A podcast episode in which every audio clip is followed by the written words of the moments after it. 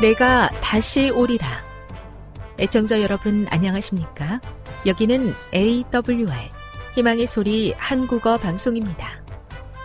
본 방송은 천국 복음을 온 세상에 전파하기 위해 제7일 안식일 예수 재림교회가 설립한 세계 방송망입니다.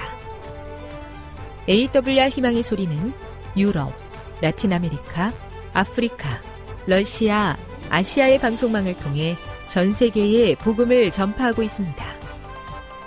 AWR 아시아 희망의 소리 방송국은 한국어 방송을 매일 5시간씩 송출하고 있습니다. 희망의 소리 방송은 인터넷과 스마트폰을 통해서도 언제나 청취하실 수 있습니다. 들으실 수 있는 인터넷 주소는 awr.org입니다. 유튜브로는 awr 코리아로 검색하시면 됩니다. 이 시간 희망의 소리 한국어 방송과 함께 보람있고 유익한 시간 되시기 바랍니다. 내가 다시 오리라. 여기는 AWR 희망의 소리 한국어 방송입니다. 주파수 안내입니다. 괌에서 송출하는 우리 방송은 한국 표준시로 새벽 1시 30분에 11,955kHz로 새벽 2시 30분에 15,530kHz로 새벽 5시에 9,700kHz로 3회에 걸쳐 송출하고 있습니다. 스리랑카에서 송출하는 우리 방송은 한국 표준시로 새벽 4시에 9,765kHz로 우즈베키스탄에서는 밤 9시에 15,530kHz로 타지키스탄에서는 밤 9시에 15,515kHz로 각각 1시간씩 방송하고 있습니다. 애청자 여러분의 많은 청취 바랍니다.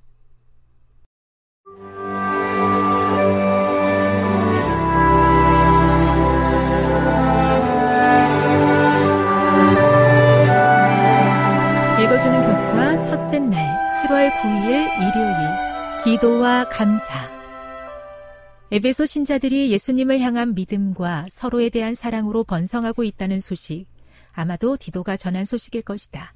그 소식에 감동받은 바울은 그들을 위해 어떻게 기도하고 있는지 보고한다. 에베소서 1장 15에서 23절과 에베소서 3장 14에서 21절에 기록된 바울의 두 기도 보고서를 비교해 보라. 이들의 공통 주제는 무엇인가? 우리의 기도의 분위기가 이런저런 세상 문제를 슬퍼하거나 고통을 호소하는 것일 수 있다. 그러나 에베소서를 통해 우리는 기도의 본래 어조는 감사인 것을 알 수 있다. 우리는 하나님이 베푸신 모든 복을 인해 그분께 감사한다. 우리는 어려운 상황 속에서도 하나님의 역사심을 보여주시기를 간구하고 우리 삶을 변화시키시는 하나님의 임재를 찬양한다. 우리는 높으신 예수님의 은혜와 능력을 찬양하며 우리가 만나고 위하여 기도하는 사람들에게 복 주신 그분께 감사한다. 기도에 관한 바울의 혁신적인 비결이 여기에 있다. 기도는 찬양과 감사의 문을 여는 열쇠이다. 바울은 기도할 때에 너희에 관하여 말하며 너희로 인해 감사드리는 것을 그치지 않는다고 했다. 쉬지 말고 기도하라는 것은 실제로 무엇을 의미하는가? 우리가 항상 하나님 앞에 무릎을 꿇고 기도하고 있다는 뜻은 아니다. 그것은 하나님의 영의 복을 받아 하나님의 임재와 능력에 열린 마음으로 그분께 감사할 단서를 찾으며 삶을 살아가는 것을 의미한다. 이는 하나님의 임재 앞에 삶의 문제를 내려놓고 삶의 우여곡절 가운데서 하나님의 조언을 구할 준비가 되어 있음을 의미한다. 그것은 하나님과 소원하지 않고 하나님과 함께하며 항상 그분의 인도하심을 따르는 삶을 의미한다. 우리는 많은 경우에 기도를 편할 때만 하는 제자도의 부차적인 것으로 여긴다. 바울은 다른 관점을 보여준다. 바울은 에베소 신자들을 위해 기도하는 일을 진지하게 받아들이며 기도 중에 그들로 인해 감사하고 신자들을 위해서 중보한다. 바울에게 기도는 기독교 신앙의 중심이요. 그 중에서도 가장 핵심적인 과업이다. 이 구절들은 기도에 대한 바울의 헌신을 통해서 우리도 자신의 기도 사역을 소중히 하라는 감동적인 기도의 요청으로 우리를 부른다. 교훈입니다. 기도는 제자도의 본질적인 요소이다. 쉬지 않고 기도한다는 것은 하나님께 삶의 문제를 내어놓고 조언을 구하며 그분의 임재에 항상 열려 있는 것이다. 묵상. 내가 감사해야 할 것에 대해서 항상 기도로 하나님께 감사하는 것이 중요한 이유는 무엇입니까? 적용. 기도가 기독교 신앙의 중심에 있음을 기억하고 적극적인 기도 생활을 할 수 있도록 계획해 보십시오. 영감의 교훈입니다. 새로운 힘을 얻게 하는 감사와 찬송. 우리가 항상 주님을 우리 앞에 모시고 마음으로부터 그분에게 감사와 찬송을 돌린다면 우리의 신앙생에는 늘 새로운 힘을 얻게 될 것이다. 우리의 기도는 우리가 친구와 이야기하는 것과 같은 형식이 될 것이다. 그는 우리에게 당신의 오묘한 뜻을 개인적으로 말씀해 주실 것이며 우리는 때때로 예수님의 임재로 평안과 기쁨을 맛보게 될 것이다. 그가 에녹에게 하셨던 것처럼 우리에게 가까이 임하실 때 우리의 마음은 뜨거워질 것이다. 실물교훈 129 삶의 무겁고 어려운 문제 가운데 하나님께 기도드리지만 오늘도 역사하시는 하나님을 찬양하기를 원합니다.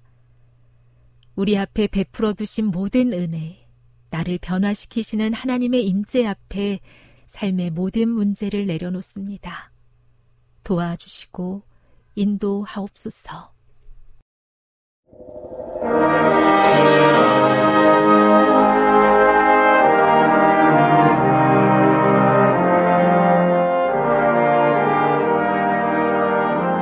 희망의 소리 청취자 여러분, 주 안에서 평안하셨습니까? 방송을 통해 여러분들을 만나게 되어 기쁩니다. 저는 박용범 목사입니다. 이 시간 하나님의 은혜가 우리 모두에게 함께 하시기를 바랍니다. 이 시간에는 강신술이 위험한 이유 세 가지라는 제목으로 함께 은혜를 나누고자 합니다. 강신술이 위험한 이유 세 가지라는 제목입니다. 오늘 본문은 사무엘상 28장 3절로 19절까지 있는 말씀입니다. 사무엘상 28장 3절로 19절입니다. 사무엘이 죽었으므로 온 이스라엘이 그를 애곡하며 그의 본성 라마의 장사였고 사울은 신접한 자와 박수를 그 땅에서 쫓아내었었더라. 블레셋 사람이 모여 수넴에 이르러 진침해 사울이 온 이스라엘을 모아 길보아에 진쳤더니 사울이 블레셋 사람의 군대를 보고 두려워서 그 마음이 크게 떨린지라. 사울이 여호와께 묻자오되 여호와께서 꿈으로도 우림으로도 선지자로도 그에게 대답지 아니하심으로 사울이 그 신하들에게 이르되 나를 위하여 신접한 여인을 찾으라. 내가 그리로 가서 그에게 물으리라. 그 신하들이 그에게 이르되 보소서 엔돌에 신접한 여인이 있나이다. 사울이 다른 옷을 입어 변정하고 두 사람과 함께 갈새 그들이 밤에 그 여인에게 이르러는 사울이 가로되 청하노니 나를 위하여 신접한 술법으로 내가 뇌게 말하는 사람을 불러올리라. 여인이 그에게 이르되 내가 사울의 행한 일을 곧 그가 신접한 자와 박수를 이 땅에서 멸절시켰음을 아나니 내가 어찌하여 내 생명에 올무를 놓아 나를 죽게 하려느냐. 사울이 여호와로 그에게 맹세하여 가로되 여호와께서 사시거니와 내가 이 일로는 벌을 당치 아니하리라. 여인이 가로되 내가 누구를 내게로 불러 올리랴. 사울이 가로되 사무엘을 불러올리라. 여인이 사무엘을 보고 큰 소리로 외치며 사울에게 말하여 가로되 당신이 어찌하여 나를 속이셨나이까? 당신이 사울이시니이다. 왕이 그에게 이르되 두려워 말라. 내가 무엇을 보았느냐? 여인이 사울에게 이르되 내가 신이 땅에서 올라오는 것을 보았나이다. 사울이 그에게 이르되 그 모양이 어떠하냐? 그가 가로되 한 노인이 올라오는데 그가 겉옷을 입었나이다. 사울이 그가 사무엘인 줄 알고 그 얼굴을 땅에 대고 절하니라. 사무엘이 사울에게 이르되 내가 어찌하여 나를 불러 올려서 나로 분욕해 하느냐? 사울이 대답하되 나는 심히 군급하니이다. 블레셋 사람은 나를 향하여 군대를 일으켰고 하나님은 나를 떠나서 다시는 선지자로도 꿈으로도 내게 대답지 아니하시기로 나의 행할 일을 배우려고 당신을 불러 올렸나이다. 사무엘이 가로되 여호와께서 너를 떠나 뇌의 대적이 되셨거늘 내가 어찌하여 내게 묻느냐 여호와께서 나로 말씀하신 대로 내게 행하사 나라를 내 손에서 떼어 내 이웃 다윗에게 주셨느니라 내가 여호와의 목소리를 순종치 아니하고 그의 진노를 아말렉에게 쏟지 아니하였으므로 여호와께서 오늘날 이 일을 내게 행하셨고 여호와께서 이스라엘을 너와 함께 블레셋 사람의 손에 붙이시리니 내일 너와 내 아들들이 나와 함께 있으리라. 여호와께서 또 이스라엘 군대를 블레셋 사람의 손에 붙이시리라. 우리는 지난 시간에 강신술이 위험한 이유 세 가지 중에 그 첫 번째 이유를 살펴봤습니다.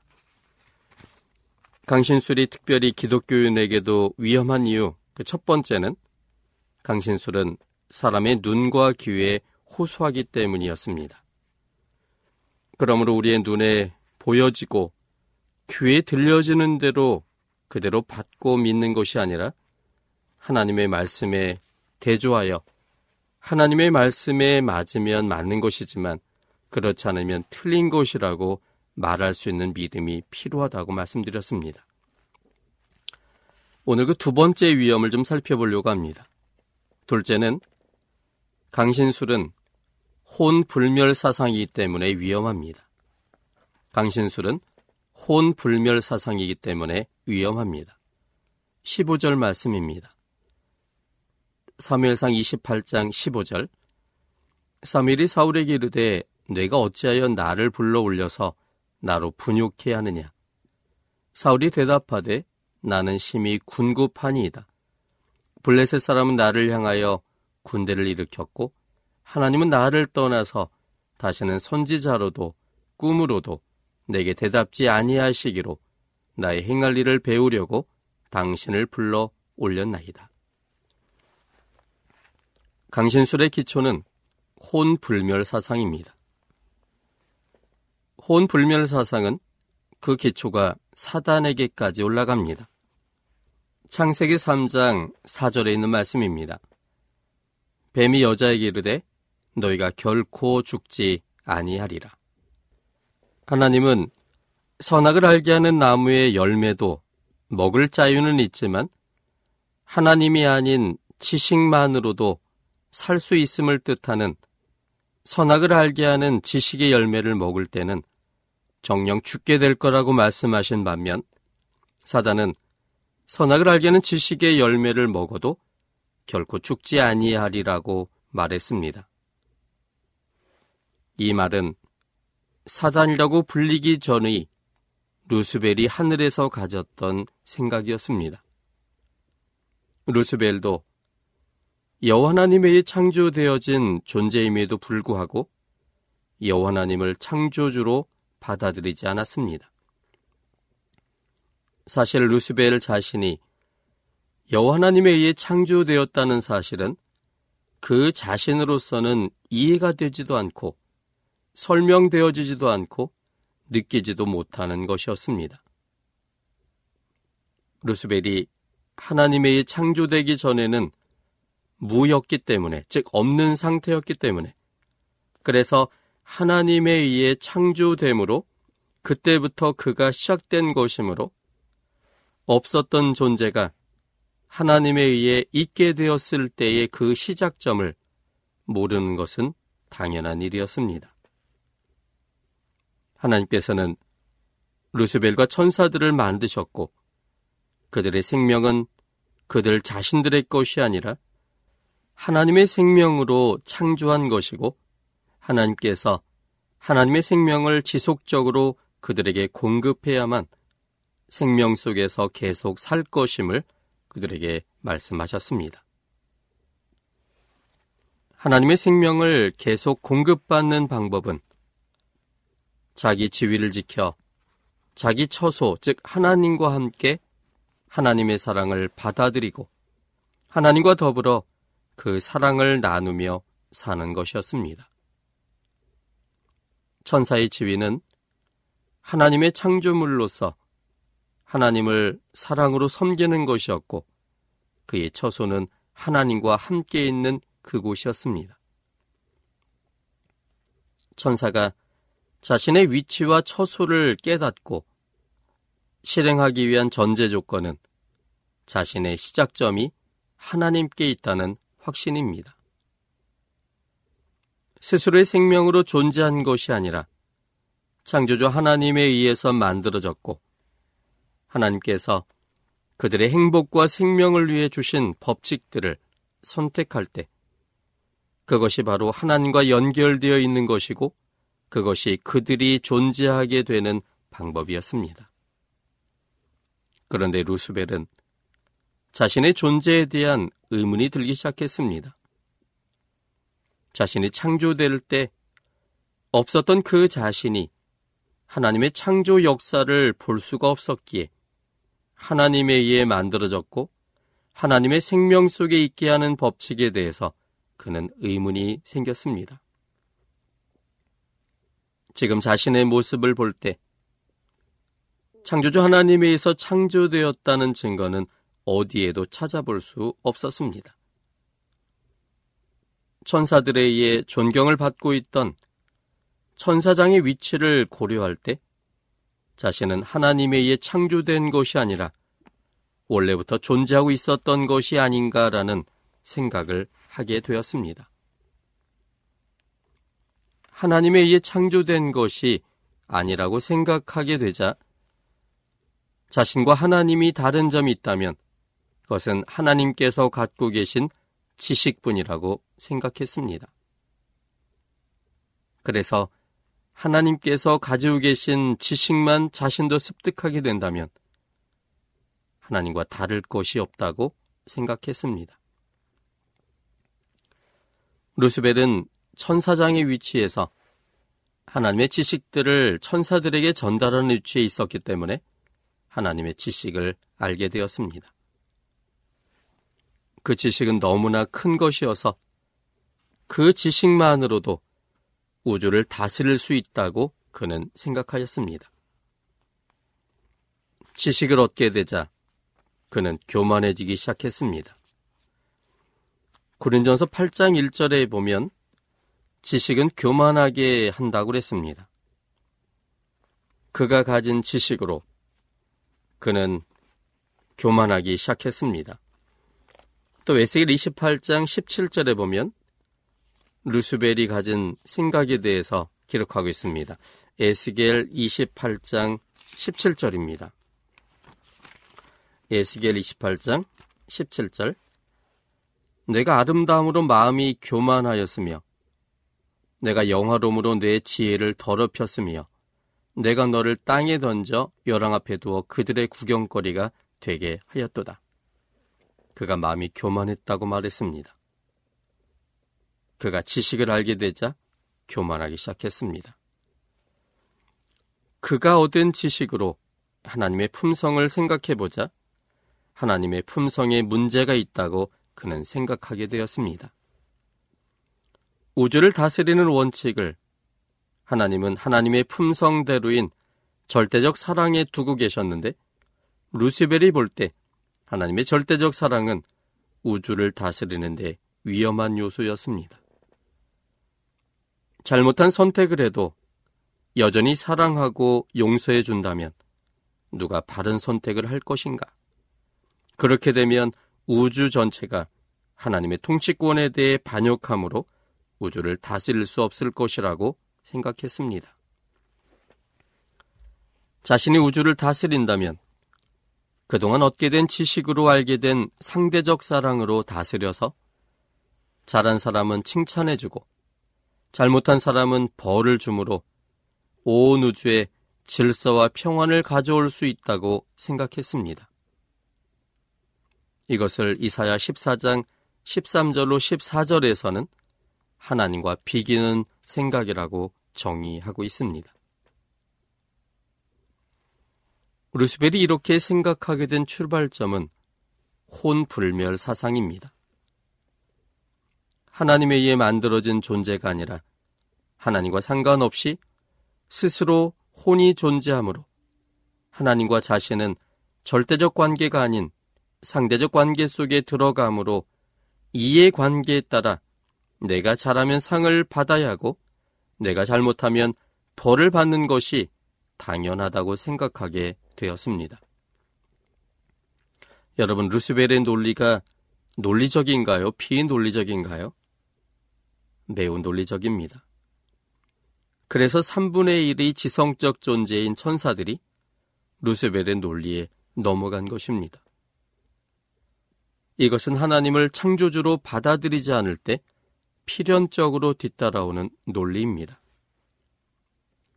대속이나 십자가는 하나님을 창조주로 받아들이지 않는 한 비논리적인 진리입니다.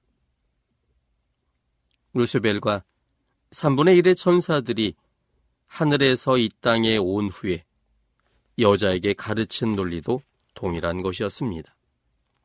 너희가 결코 죽지 아니하리라. 이 말은 너는 창조주 하나님에서 만들어진 존재가 아니라 스스로 존재하고 있기 때문에 하나님과 상관없이 스스로의 생명으로 영원히 살게 될 것이다라는 의미였습니다. 너희가 그것을 먹는 날에는 너희 눈이 밝아 하나님과 같이 될 거라고 사단은 속삭였습니다. 하나님이 가진 지식을 얻게 되면 스스로 가진 생명으로 하나님처럼 영원히 살 것이다. 그래서 하나님이 너희가 하나님처럼 되지 못하도록 지식을 막고 있는 것이다라고 사단은 말했습니다. 지식만 가지면 하나님처럼 선악을 분별해서 영원히 살 것이라고 속삭였습니다. 이것은 거짓말이었습니다. 이 거짓말이 인류의 보편적 신앙이 되어 힌두교, 불교, 자연신교, 조상숭배, 무속신앙 등 고대 동양의 모든 종교와 혼의 타고난 불멸과 환생을 믿는 고대 이집트 종교, 또 세계와 우주를 서로 대립하는 두 개의 영원한 세력으로 설명한 고대 페르시아의 이원론의 기초를 이루게 되었습니다.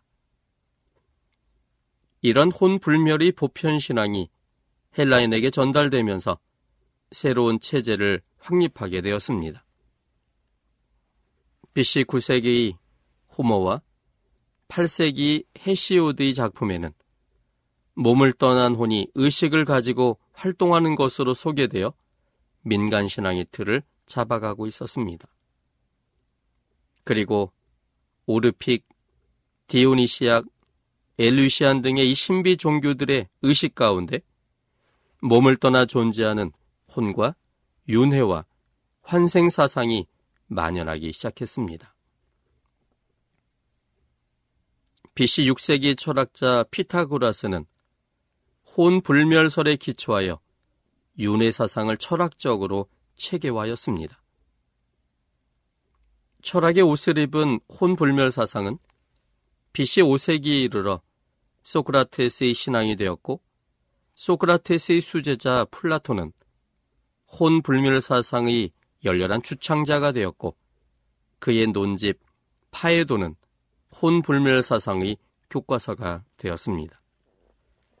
플라톤은 10년간 이집트를 비롯한 국내외를 여행한 후 정립한 자신의 철학적 신념을 가르치기 위해 중세 대학의 원조가 되는 최초의 학원인 아카데미를 세워 AD 529년 폐쇄되기까지 서방 세계 정신 문화를 좌우하는 요람이 되었습니다. 플라톤에 의하여 철학을 종교적 신앙으로 자리를 굳힌 혼불멸 사상은 플라톤의 제자인 아리스토텔레스에 의하여 견해 차이를 일으켜 여러 갈래의 반응이 나타났습니다. 시간이 지나면서 북아프리카의 알렉산드리아에서는 고대 이집트 종교를 흡수한 플라톤의 철학에 동양의 신비 사상을 혼합한 신플라톤 철학이 BC 3세기경부터 형성되기 시작하여 로마 제국 전역을 풍미했습니다. 이런 상황에서 당시 유대인들이 최대 해외 본거지였던 알렉산드리아에 거주한 유대인들은 이런 헬라 사상과 문화의 조류에 휩쓸려 구약 성경에 뿌리 박은 조상들의 신앙을 서서히 포기하고 재혼합설의 종교 속으로 빠져들어갔습니다. 이런 영향으로 인간의 작품인 외경과 위경 등이 쏟아져 나왔고 바리세파와 사두개파 등의 빗나간 신앙이 이때 형성되었습니다. 이원론과 혼불멸 사상에 근거한 플라톤의 헬라 사상을 신플라톤주의 형태로 유대교에 끌어들인 사람은 알렉산드리아 출신의 유대인 철학자인 필로였습니다. 필로는 플라톤의 헬라 사상과 구약 성경의 가르침을 뒤섞어 헬라 철학에 물든 유대교로 분장시켰습니다. 요세푸스도 필로의 영향을 받았습니다. 헬라의 문학과 철학, 종교까지도 그대로 전수한 로마 제국은 이때 헬라의 혼불멸 사상에 젖어들어 키케로, 버질, 세네카 등이 혼불멸 사상을 말과 글로 보급했습니다. 알렉산드리아는 초대 그리스도의 오본산 중 하나로 최대의 신학교까지 있었습니다. 이 신학교에서 교장을 지낸 3세기 초의 오리게는 헬라 사상을 신플라톤주의 형태로 받아들여 그리스도교에 소개하는 중요한 역할을 했습니다. 그는 하나님 자신이 영원하고 불멸인 것처럼 인간의 혼도 불멸이다라고 선언했습니다.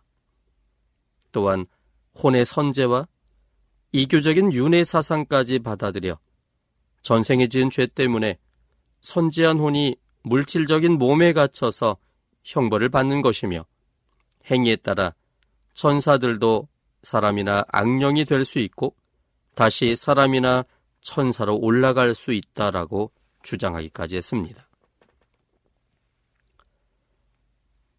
오리겐과 같은 때 북아프리카의 칼타고 출신의 터툴리아는 오리겐이 성경 해석법은 반대하면서도 플라톤의 혼불멸 사상은 주장하고 그래서 영원 지옥설을 최초로 주장하는 사람이 되었습니다. 터툴리안과 같은 라틴 교부로 같은 북아프리카의 히포 출신인 교부 어거스틴은 여러 면에서 최대의 교부였습니다. 그의 가르침은 천년 이상 계속된 중세 카톨릭 교회의 교리적 기초가 되었고 16세기 일어난 종교개혁의 불씨가 되기도 했습니다. 어거스틴은 33살에 그리스도교로 개종하기까지 9년간은 페르시아의 이원론과 영주주의를 혼합한 만이교 신자였고 그 후에는 신플라톤주의를 따랐습니다. 그는 플라톤의 혼불멸 사상을 신봉하면서도 그것을 성경과 일치시키려는 시도로 혼란을 일으켰습니다. 그는 플라톤의 혼불멸 사상과 터툴리안의 영혼지옥설을 확증하는 한편 개개인의 혼의 운명은 죽는 즉시 결정됨과 내세에는 정결케 하는 고통이 있음이 절대로 확실함을 가르쳤습니다. 이것이 결국 연옥의 개념이 되었습니다. 이로 인하여 중세 카톨릭 교회의 연옥에 관한 교리의 기초가 놓여졌고 교황 그레고리에 의해서 AD 582년 그것이 교리로 인정되어서 연옥설이 만들어졌습니다. 이후 토마스 아퀴나스에 의해서 카톨릭의 확고한 교리로 집대성하게 됩니다. 50년 후 단테는 신곡을 써서 혼불멸 사상에 입각한 지옥, 연옥, 천국을 민속신앙으로 소개했습니다. 이런 과정을 거쳐 성경에는 전혀 근거가 없는 한낱 이교의 철학 사상에 불과했던 혼불멸 신앙이 그리스도교 안에 넓고 깊게 뿌리를 내리게 되자 종교개혁 직전에 열린 제5차 라테란 종교회의의 제8회기와 연관시켜 1513년 12월 19일 교황 레오 10세는 다음과 같은 역사적인 교서를 내리게 됩니다. 이 교서의 내용은 이렇습니다. 어떤 사람들이 이성적인 혼의 속성에 관하여 그것이 죽음과 더불어 죽게 된다고 감히 주장하는 것들과는 달리 우리는 거룩한 공예의 동의로서 혼은 불멸이라고 한 교황 클레멘트 5세의 종교에 따라 지성적인 혼은 죽게 된다고 주장하는 자들을 정죄하고 배척하며 이와 같이 그릇된 주장에 집착하는 모든 사람을 멀리할 것과 이단으로 징벌하여야 할 것임을 명하는 바이다. 이렇게 이규적인 혼불멸 사상이 중세교회의 공식적인 신조가 된 분위기에 젖으며 성장한 젊은 카톨릭 신자였던 칼빈은 개신교 신앙으로 공식적인 개종을 한 지 2년 만인 1534년 그의 나이 25세 되던 해 혼불멸을 반대하고 죽음을 잠과 같은 무의식으로 가르친 제세례파 그리스인들을 신랄히 비평하고 이단으로 정죄하는 최초의 신학 논문인 혼수론을 써서 오늘날 일반 개신교회의 혼불멸 신앙을 정립시키는 계기가 되었습니다. 혼불멸 사상은 성경의 가르침이 아닙니다. 혼불멸 사상은 사단으로부터 시작된 사상입니다. 이것이 철학적 개념으로 플라톤에 의해서 제기되었고, 그리고 종교적으로 어거스틴, 그리고 어거스틴에 의해서 중세 카톨릭 교회에 영향을 미치게 되었고, 종교계에게 선봉에 섰던 칼빈의 논문을 통해서 현대교회의 혼불멸 신앙이 연결되게 된 것입니다. 강신술은 악한 영의 역사임에도 불구하고 죽은 사람들의 역사로 인식되고 있는데 그 기초는 혼불멸입니다. 혼불멸 사상은 하나님을 창조주로 받아들이는 것을 거부합니다. 혼불멸 사상은 부활신앙과 정면으로 대치됩니다. 그래서 혼불멸 사상은 성경의 사상과 전적으로 대립되게 되어 있습니다. 그런데 오늘날 많은 교회들이 혼불멸 사상을 받아들이기 때문에 또 다른 성경의 진리들과 서로 존립되지 못한 채 각각의 사상들을 그대로 받아들여서 이러지도 못하고 저러지도 못하는 뒤죽박죽의 상태인 바벨론이 되어버리고 만 것입니다. 강신술은 사단으로부터 온 거짓입니다. 그것의 기초에는 성경과 전혀 상관없는 사단의 이론으로부터 시작된 그리고 철학으로부터 시작된 혼불멸 사상이 거기에 내재되어 있습니다. 그러므로 보여지는 현상으로 우리가 맞다라고 믿는 어리석음을 당하지 않도록 이 강신술의 정체가 무엇인지를 우리 모두는 분명히 깨닫고 있어야 합니다. 강신술은 사단으로부터 온 것입니다. 사단은 하나님과 분리되었기 때문에 그는 사망이 되었습니다. 그러므로 사망으로부터 만들어진 강신술은 그것은 사망일 수밖에 없고 거짓일 수밖에 없습니다. 그러므로 강신술은 사단으로부터 온 거짓임을 우리가 성경적으로 분명하고 확실하게 깨달을 때, 그리고 마음속에 확신하고 있어야만 강신술의 미혹으로부터 우리는 벗어날 수 있게 되는 것입니다. 지금 여러분께서는 AWR 희망의 소리 한국어 방송을 듣고 계십니다.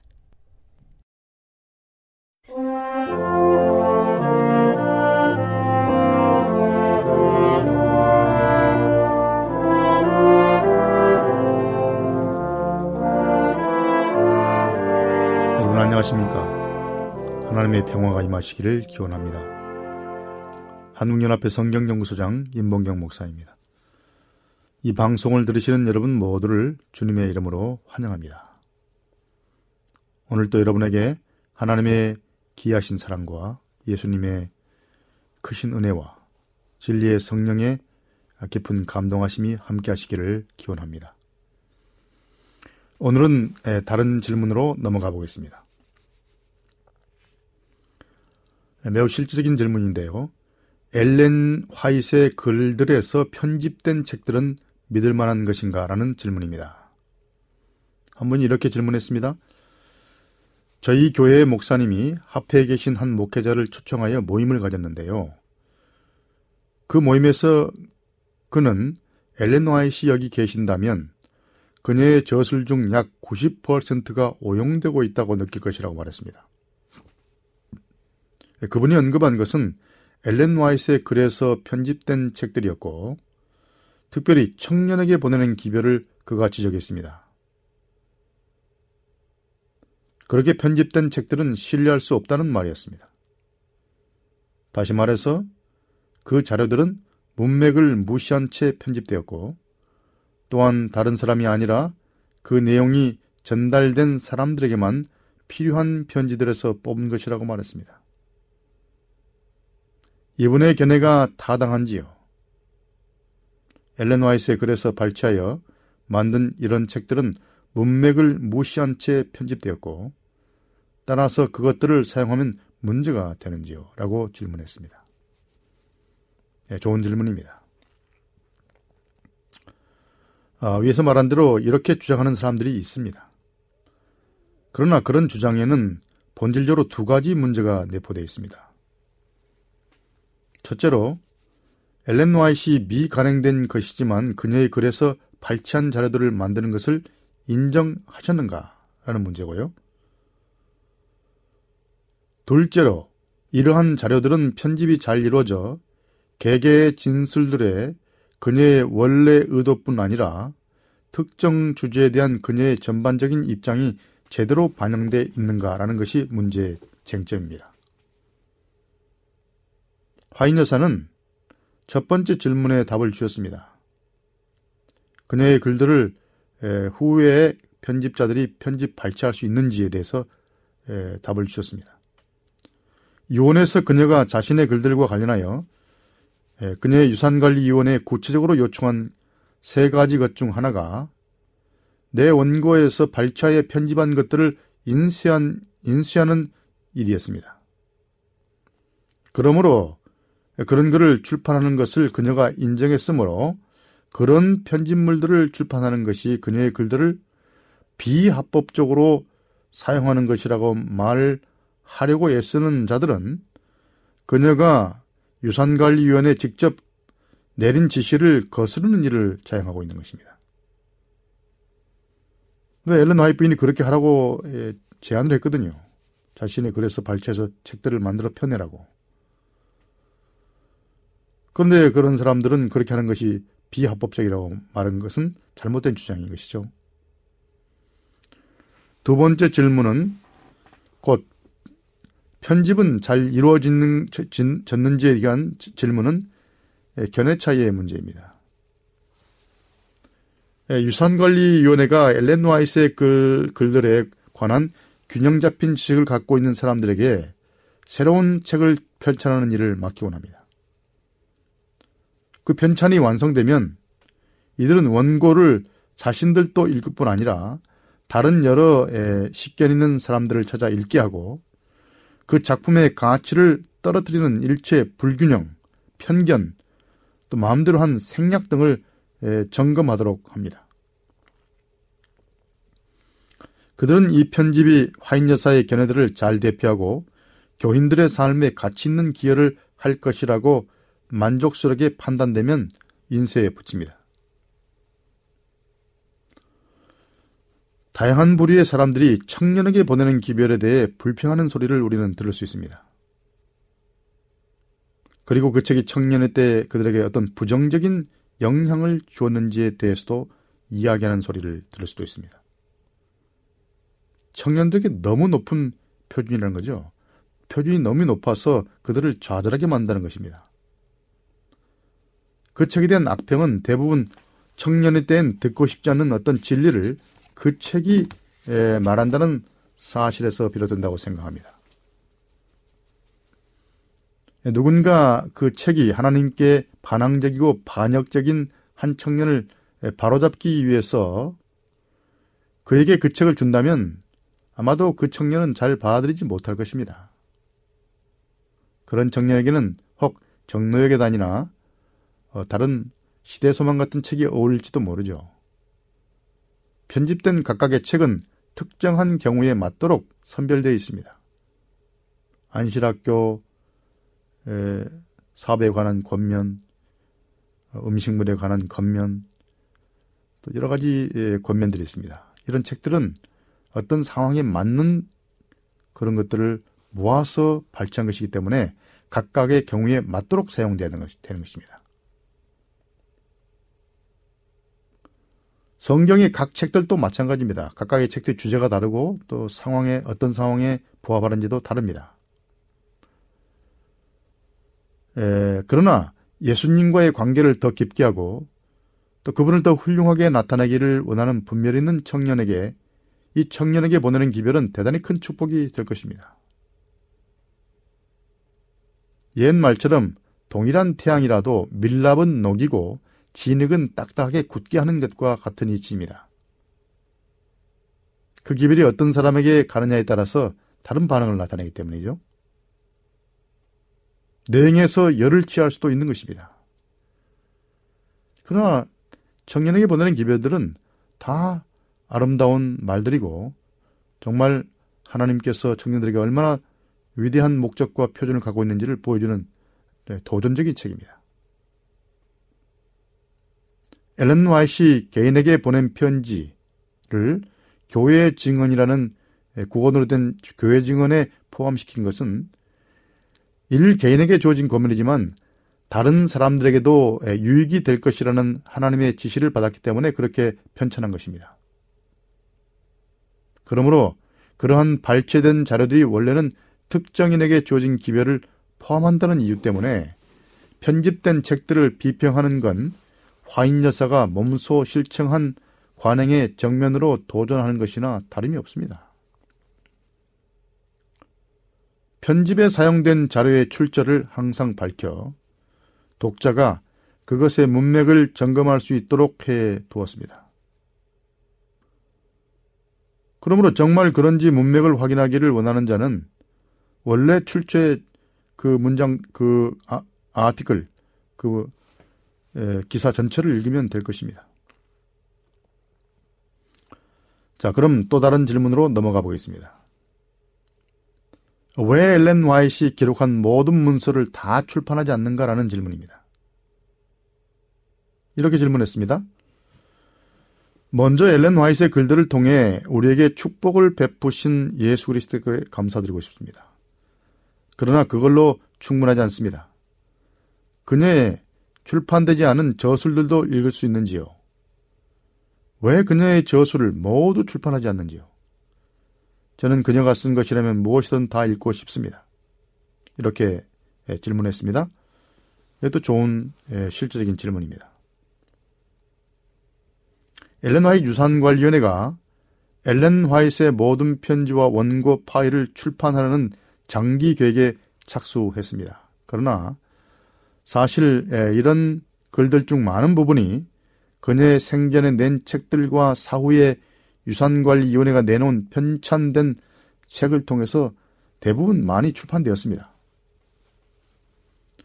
그러나 현행 출판 계획에서는 독자의 이해를 돕기에 각각의 기사들이 누구에게 보내졌는지, 거기에 언급된 사람이 누구인지, 어떤 역사적 상황에서 기록됐는지 등을 설명하는 주해와 함께 원문을 건드리지 않고 순서대로 출판될 것입니다.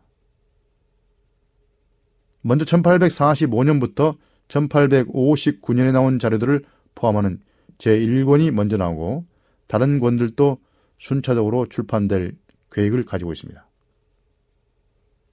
왜 이 모든 것들이 전엔 출판되지 않았는지 물었지만 사실 화인 여사는 이런 자료들을 모두 출판하려는 계획을 애초에 하지는 않았습니다. 왜냐하면 어떤 것들은 특정인의 잘못을 상당히 노골적으로 다루기 때문입니다. 그래서 그녀는 어떤 것은 공개되기를 원치 않았습니다. 어쨌거나 여러 해에 걸쳐 많은 것들이 출판됐지만 기사와 관련된 사람들이 누구인지 밝히진 않았습니다. 하지만 지금은 세월이 더 많이 흘러 이러한 자료들을 출판한다고 상처받을 사람이 아무도 생존해 있지 않을 뿐더러 거기에 주어진 교훈들이 오늘날의 어떤 상황에 도움이 될 것이라고 여겨지기 때문에 이런 출판 계획을 한 것입니다. 엘렌 화이트 유산관리위원회가 전에 이런 자료들을 모두 출판하지 않은 또 다른 이유는 자료의 상당 부분이 동일한 교훈들을 반복하고 있기 때문입니다. 예컨대 그녀가 어떤 사람에게 쓴 권면을 또 다른 사람에게도 그대로 썼습니다. 다른 이유는 출판 비용 또한 만만치 않았기 때문입니다. 그렇다 해도 그녀가 쓴 모든 권면을 원문 그대로 주의와 함께 출판하는 것이 가치 있다고 생각합니다. 그러나 매우 장기간에 걸친 프로젝트가 될 것입니다. 자, 그러면 다른 질문을 어, 살펴보겠습니다. 엘렌지 화이트의 책들에서 얻은 수익은 어디로 가는가라는 대단히 민감한 질문입니다. 이렇게 질문했습니다. 화인 여사는 그녀의 저술로 개인적인 이익을 얻었습니까? 아니면 그 수입이 모두 교회로 넘겨졌습니까? 그녀가 자신의 유산을 가족에게 넘겼나요? 아니면 교회에 남겼나요? 이렇게 대단히 실적인 문제를 지적하였습니다. 화인 여사는 직원들에게 보수를 주고 그녀의 책을 출판하기 위해 식자하고 인쇄하는 데 드는 비용을 충당하기 위해 그녀의 책에서 얻은 수입 곧 인쇄를 사용했습니다. 그 당시엔 출판사들이 이런 비용을 부담해 주지 않았기 때문입니다. 그녀는 인쇄를 교회의 여러 기관을 돕는 기금으로도 사용했습니다. 그녀의 봉급은 교회가 지불했는데요. 처음엔 안수 목사에 준하는 봉급을 받았고 남편이 죽은 후에는 교회 행정자에 준하는 봉급을 받았습니다. 그래서 그녀는 자신의 책에서 얻은 인세로만 생활하진 않았습니다. 당시에 교회 조직이 전문화되지도 않았고 재정도 넉넉하지 않았던 상황이란 걸 염두에 두셔야 할 것입니다. 화인 여사는 자신의 유산을 가족이나 교회에 남기지 않고 그녀가 유엔에서 언급한 다섯 명의 유산 수탁자에게 맡기고 자신의 저술들과 또 그들의 관계 그리고 자신의 저술에서 나올 수익을 사용하는 방법 등에 관하여 구체적인 지시를 전달했습니다. 그녀가 죽을 때 유언으로 가족과 친밀했던 관계자들에게 몇몇 유증을 남겼는데요. 거기에는 인세대, 인세에서 얻은 얼마의 수입도 포함되어 있었습니다. 그렇지만 그녀가 죽었을 때 그녀의 유산에는 유동 자산보다는 오히려 빚이 더 많았는데요. 그녀가 궁핍한 교회 사업을 지원하고 저술들을 출판하기에 돈을 빌린 데도 그 원인이 있었습니다. 유증은 그녀가 죽었을 때 자금으로 충달될 수 없었습니다. 그녀의 유산 수탁자들은 필요한 자금을 빌리고 그녀의 책에서 얻은 인세 이자로 대부금을 갚기로 대총회와 결의를 했고 그렇게 하여 빚을 완전히 다 갚았습니다. 수탁자들은 이혼에 거명된 사람들과 함께 심중하게 협의하여 가족이나 다른 개인이 화인 여사의 책에서 얻은 인세 수익을 수익을 전혀 갖지 못하기로 타결했습니다. 그녀의 아들인 윌리 화이시 죽은 후에 수탁자들은 대총회와 협의안을 만들어 대총회가 화이트의 유산과 관련된 사업을 위해 매년 예산을 충당하고 그녀의 책에서 나오는 인세는 대총회의 재정 자금에 넣기로 결의했습니다. 이 결의안은 지금도 유효합니다. 대총회가 충당하는 예상금이 그 책을 팔아서 얻은 인세에서 얻은 수입보다 수입보다 훨씬 더 많습니다. 대총회가 더 많은 자금을 들여서 그 출판 사업을 진행하고 있습니다. 인세까지 인세까지 그 개인의 가족이 갖지 않습니다. 그러니까 유산관리위원회 모든 재정을 대총회가 하는 셈입니다. 자, 그럼 오늘은 여기까지 하겠습니다. 다음 시간에 또 뵙겠습니다. 안녕히 계십시오.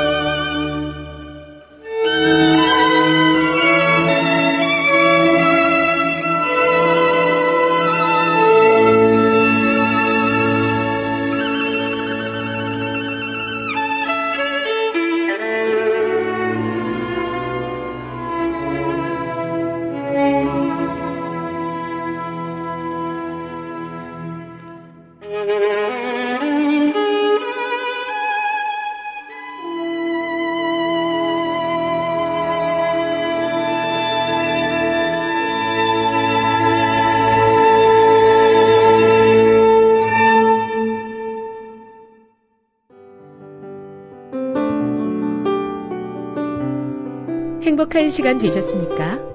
지금까지 여러분께서는 AWR 희망의 소리 한국어 방송을 청취하셨습니다.